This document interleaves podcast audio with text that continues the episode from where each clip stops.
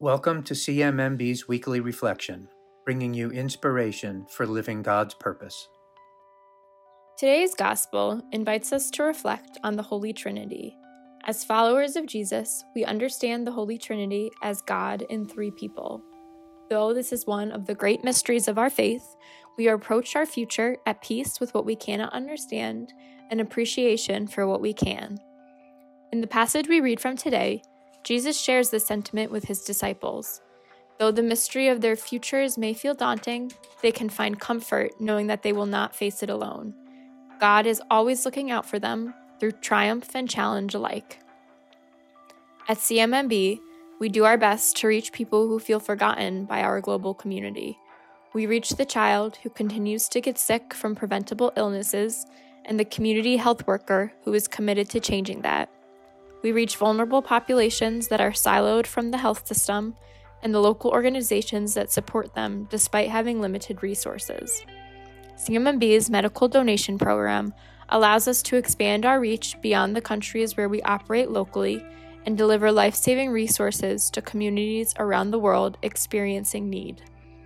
This past January, that need was in Cuba two elderly homes operated by the Little Sisters of the Abandoned Elderly and the Carmelite Missionaries of Father Palau orders were experiencing a severe shortage of medical supplies to care for their nearly 600 elderly residents.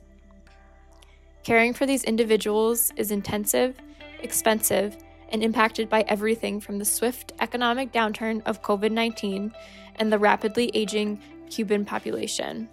The sisters operate on a shoestring budget to begin with, planning carefully to try and provide the best possible continu- continuity of care.